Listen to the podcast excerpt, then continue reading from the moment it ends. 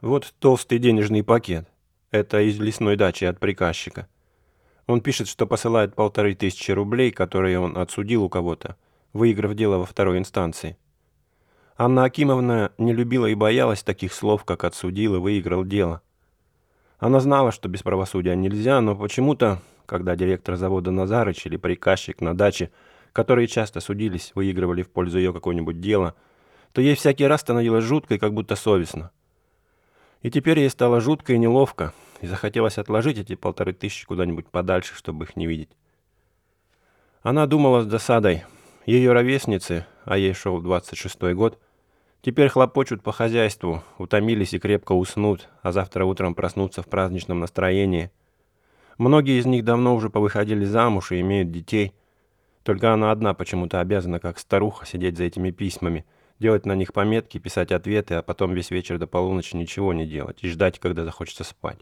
А завтра весь день ее будут поздравлять и просить у ней, а послезавтра на заводе непременно случится какой-нибудь скандал.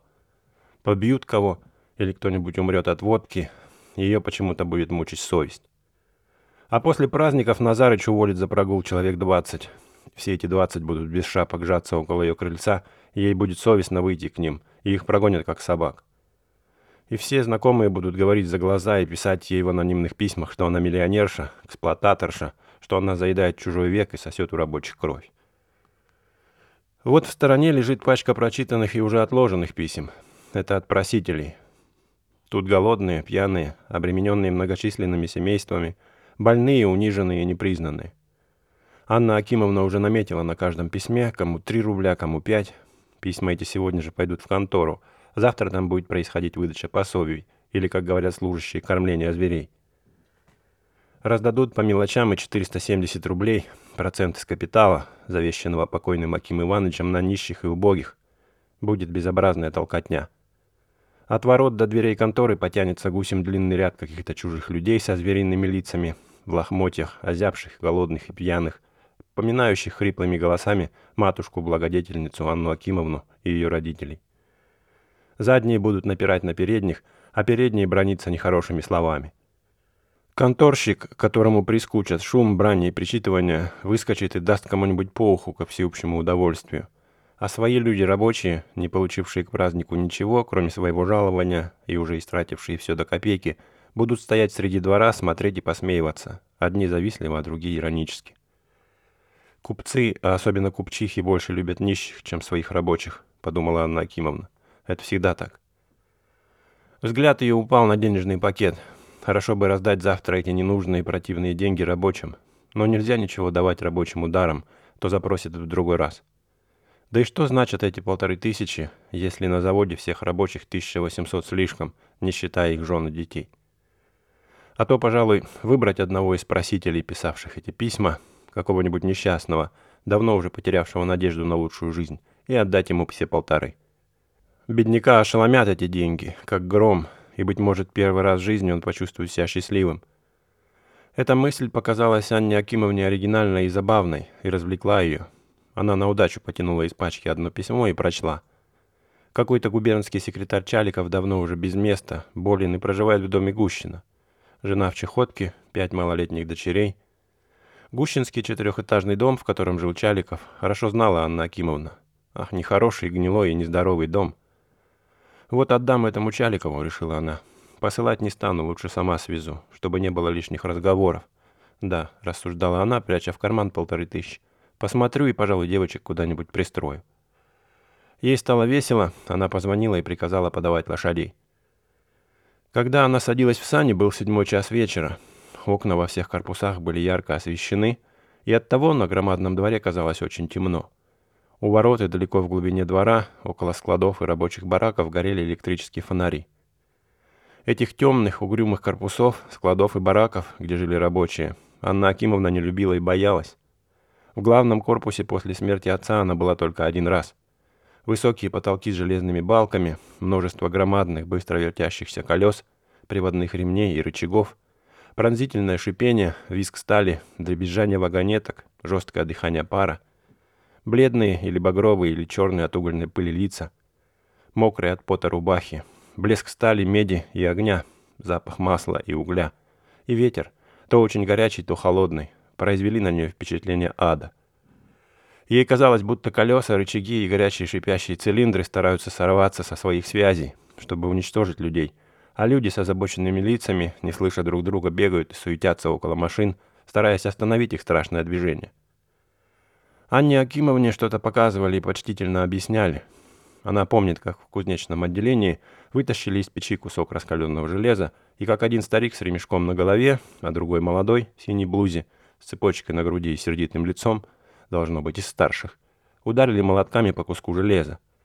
И как брызнули во все стороны золотые искры, и как, немного погодя, гремели перед ней громадным куском листового железа. Старик стоял на вытяжку и улыбался, а молодой вытирал рукавом мокрое лицо и объяснял ей что-то. И она еще помнит, как в другом отделении старик с одним глазом пилил кусок железа, и сыпались железные опилки, и как рыжий в темных очках и с дырами на рубахе работал у токарного станка, делая что-то из куска стали. Станок ревел и визжал, свистел, а Анну Акимовну тошнило от этого шума, и казалось, что у нее сверлят в ушах. Она глядела, слушала, не понимала, благосклонно улыбалась, и ей было стыдно.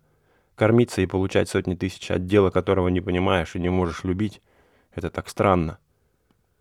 А в рабочих бараках она не была ни разу.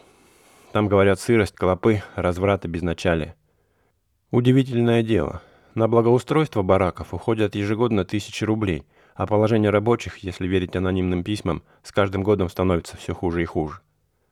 При отце было больше порядка, думала Анна Акимовна, выезжая со двора, потому что он сам был рабочий и знал, что нужно. Я же ничего не знаю и делаю одни глупости. Ей опять стало скучно, и она была уже не рада, что поехала, и мысль о счастливце, на которого сваливается с неба полторы тысячи, уже не казалась ей оригинальной и забавной.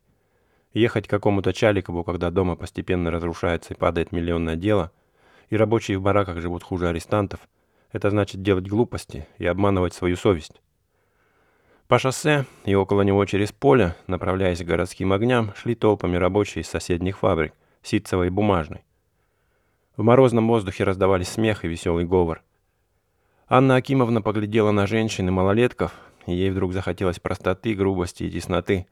Она ясно представила себе то далекое время, когда ее звали Анюткой, и когда она маленькая лежала под одним одеялом с матерью. А рядом, в другой комнате, стирала белье жилица-прачка. И из соседних квартир сквозь тонкие стены слышались смех, брань, детский плач, гармоника, жужжание токарных станков и швейных машин. А отец, Аким Иванович, знавший почти все ремесла, не обращая никакого внимания на тесноту и шум, паял что-нибудь около печки или чертил или строгал. И ей захотелось стирать, гладить, бегать в лавку и кабак, как это она делала каждый день, когда жила с матерью. Ей бы рабочей быть, а не хозяйкой. Ее большой дом с люстрами и картинами, лакей Мишенька во фраке и с бархатными усиками, благолепная Варварушка и льстивая Агафьюшка и эти молодые люди обоего пола, которые почти каждый день приходят к ней просить денег, и перед которыми она почему-то всякий раз чувствует себя виноватой, и эти чиновники, доктора и дамы, благотворящие на ее счет, льстящие ей и презирающие ее в тайне за низкое происхождение, как все это уже прискучило и чуждо ей. Вот железнодорожный переезд и застава. Пошли дома вперемешку с огородами, вот, наконец, широкая улица, где стоит знаменитый дом Гущина. На улице, обыкновенно тихо, теперь по случаю кануна праздника было большое движение. В трактирах и портерных шумели. Если бы проезжал теперь по улице кто-нибудь нездешний, живущий в центре города, то он заметил бы только грязных, пьяных и ругателей. Но Анна Акимовна, жившая с детства в этих краях, узнавала теперь в толпе то своего покойного отца, то мать, то дядю. Отец был мягкая, расплывчатая душа, немножко фантазер, беспечный и легкомысленный. У него не было пристрастия ни к деньгам, ни к почету, ни к власти. Он говорил, что рабочему человеку некогда разбирать праздники и ходить в церковь. И если б не жена, то он, пожалуй, никогда бы не говел и в пост ел бы скоромно. А дядя Иван Иванович, наоборот, был кремень. Во всем, что относилось к религии, политике и нравственности, он был крут и неумолим, и наблюдал не только за собой, но и за всеми служащими и знакомыми. Не дай бог бывало войти к нему в комнату и не перекреститься. Роскошные хоромы, в которых живет теперь Анна Акимовна, он держал запертыми и отпирал их только в большие праздники для важных гостей, а сам жил в конторе – в одной маленькой комнатке, уставленной образами. Он тяготел к старой вере, постоянно принимал у себя старообрядческих архиереев и попов, хотя был крещен и венчан, и жену свою похоронил по обряду православной церкви. Брата Акима, своего единственного наследника, он не любил за легкомыслие, которое называл простотой и глупостью, и за равнодушие к вере. Он держал его в черном теле на положении рабочего, платил ему по 16 рублей в месяц. Аким говорил своему брату «вы», и в прощенные дни со всем своим семейством кланялся ему в ноги. Но года за три до своей смерти Иван Иванович приблизил его к себе, простил и приказал нанять для Анютки гувернантку. Ворота под домом Гущина темные, глубокие и вонючие, Слышно, как около стен покашливают мужчины. Оставив сани на улице, Анна Акимовна вошла во двор и спросила тут, как пройти в 46-й номер к чиновнику Чаликову. Ее направили к крайней двери направо, в третий этаж. И во дворе, и около крайней двери, даже на лестнице был тот же противный запах, что и под воротами. В детстве, когда отец Анны Акимовны был простым рабочим, она жевала в таких домах, и потом, когда обстоятельства изменились, часто посещала их в качестве благотворительницы. Узкая каменная лестница с высокими ступенями, грязная, прерываемая в каждом этаже площадкой. Засаленный фонарь в пролете, смрад на площадках около дверей корыта, горшки, лохмотья. Все это было знакомо ей уже давным-давно. Одна дверь была открыта, и в нее видно было, как на столах сидели портные евреи в шапках и шили. На лестнице Анне Акимовне встречались люди, но ей и в голову не приходило, что ее могут обидеть. Рабочих и мужиков, трезвых и пьяных, она так же мало боялась, как своих интеллигентных знакомых. В квартире номер 46 синей не было, начиналась она с кухни. Обыкновенно в квартирах фабричных и мастеровых пахнет лаком, смолой, кожей, дымом, смотря по тому, чем занимается хозяин. Квартиры же обедневших дворян и чиновников узнаются по промозглому запаху какой-то кислоты. Этот противный запах обдал Анну Акимовну и теперь, едва она переступила порог. В углу за столом сидел спиной к двери какой-то мужчина в черном сюртуке, должно быть сам Чаликов, и с ним пять девочек. Старшей, широколицей и худенькой, с гребенкой в волосах, было на вид лет 15, а младшей, пухленькой, с волосами как у ежа, не больше трех. Все шестеро ели.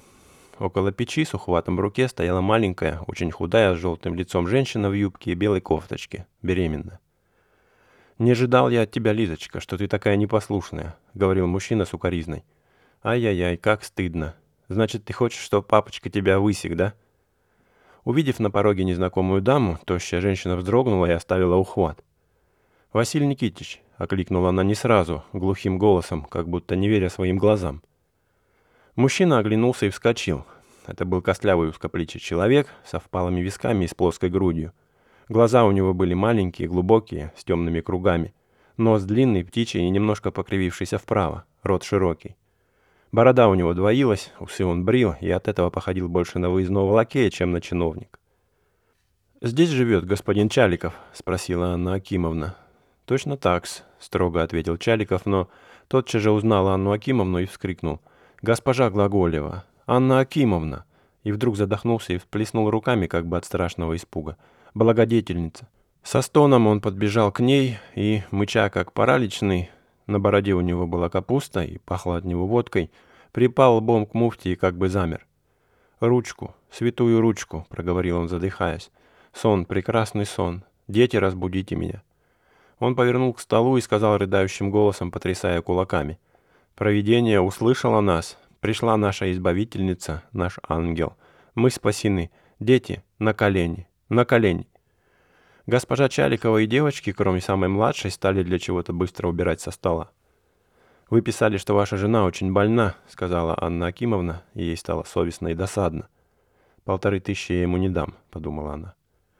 «Вот она, моя жена», — сказал Чаликов тонким женским голоском, как будто слезы ударили ему в голову.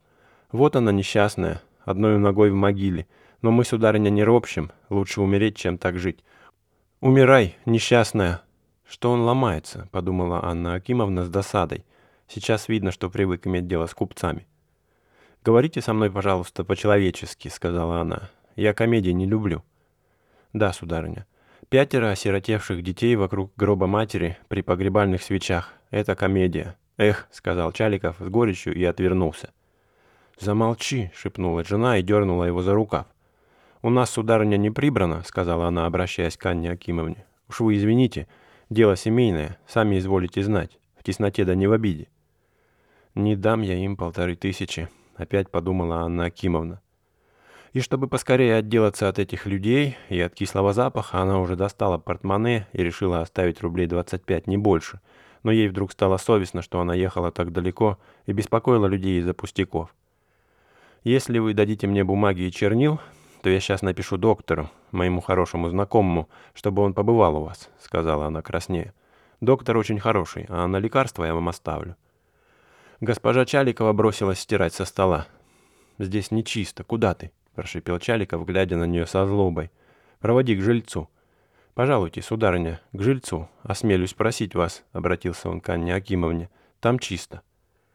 «Осип Ильич не велел ходить в его комнату», — сказала строго одна из девочек.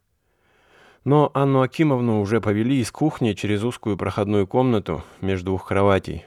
Видно было по расположению постелей, что на одной спали двое вдоль, а на другой трое поперек. В следующей затем комнате жильца в самом деле было чисто. Опрятная постель с красным шерстяным одеялом, подушка в белой наволочке, даже башмачок для часов.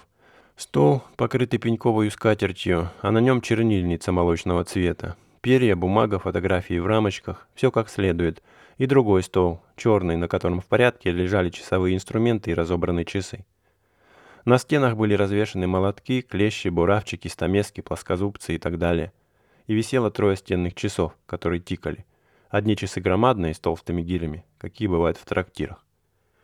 Принимаясь за письмо, Анна Акимовна увидела перед собой на столе портрет отца и свой портрет. Это ее удивило. «Кто здесь у вас живет?» – спросила она. «Жилец, сударыня, Пименов. Он у вас на заводе служит». «Да? А я думала, часовой мастер». Часами он занимается приватным образом, между делом, любитель. После некоторого молчания, когда слышно было только, как тикали часы и скрипело перо по бумаге, Чаликов вздохнул и сказал насмешливо, с негодованием. «Правда говорится, из благородства да из чинов шубы себе не сошьешь, кокарда на лбу и благородный титул, а кушать нечего.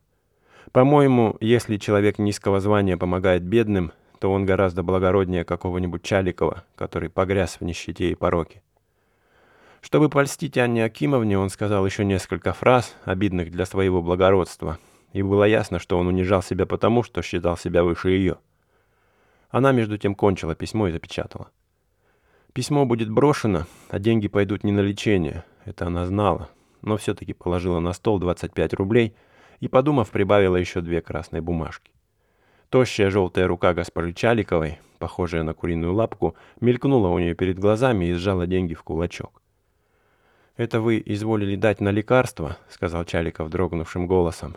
«Но протяните руку помощи также мне и детям», — добавил он и всхлипнул. «Детям несчастным. Не за себя боюсь, а за дочерей боюсь. Гидры разврата боюсь». Стараясь открыть портмоне, в котором испортился замочек, Анна Акимовна сконфузилась и покраснела. Ей было стыдно, что люди стоят перед ней, смотрят ей в руки и ждут, и, вероятно, в глубине души смеются над ней. В это время кто-то вошел в кухню и застучал ногами, стряхивая снег. «Жилец пришел», — сказала госпожа Чаликова. Анна Акимовна еще больше сконфузилась. Ей не хотелось, чтобы кто-нибудь из заводских застал ее в этом смешном положении. Жилец как нарочно вошел в свою комнату в ту самую минуту, когда она, сломавши наконец замочек, подавала Чаликову несколько бумажек. А Чаликов мычал как параличный и искал губами, куда бы ее поцеловать. В жильце она узнала рабочего, который когда-то в кузнечном отделении гремел перед ней железным листом и давал ей объяснение. Очевидно, он пришел теперь прямо с завода. Лицо у него было смуглое от копоти, и одна щека около носа запачкана сажей. Руки совсем черные, блуза без пояса лоснилась от масляной грязи. Это был мужчина лет 30, среднего роста, черноволосый, плечистый и, по-видимому, очень сильный. Анна Акимовна с первого же взгляда определила в нем старшего, получающего не меньше 35 рублей в месяц, строгого, крикливого, бьющего рабочих по зубам, и это видно было по его манере стоять, по той позе, какую он невольно вдруг принял, увидев у себя в комнате даму, а главное потому, что у него были брюки на выпуск, карманы на груди и острая красиво постриженная бородка.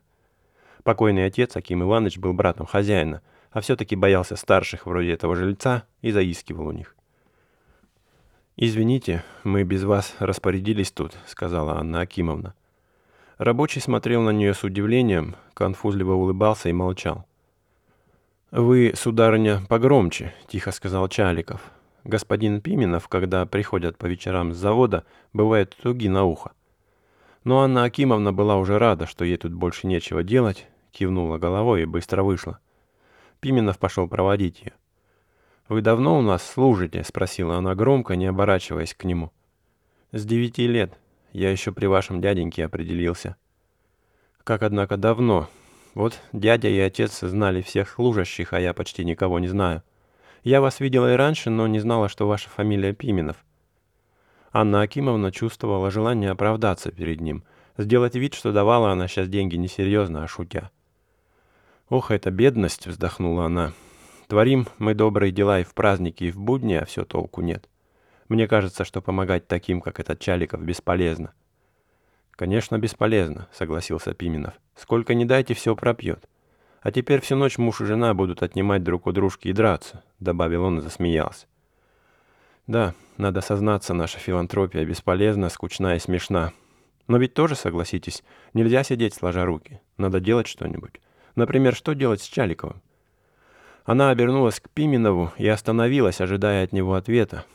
Он тоже остановился и медленно и молча пожал плечами. Очевидно, он знал, что делать с Чаликовым, но это было так грубо и нечеловечно, что он не решался даже сказать. И Чаликовы были для него до такой степени неинтересны и ничтожны, что через мгновение он уже о них не помнил. Глядя в глаза Анне Акимовне, он улыбался от удовольствия, и выражение у него было такое, как будто ему снилось что-то очень хорошее. Анна Акимовна только теперь, стоя к нему близко, по его лицу, особенно по глазам, увидала, как он утомлен и как ему хочется спать. «Вот ему бы дать те полторы тысячи», — подумала она, но эта мысль почему-то показалась ей несообразной и оскорбительной для Пименова. «У вас, небось, все тело болит от работы, а вы меня провожаете», — сказала она, спускаясь по лестнице. «Идите домой». Но он не расслышал. Когда выходили на улицу, он забежал вперед, отстегнул у саней полсти и, посаживая Анну Акимовну, сказал «благополучно праздника встретить».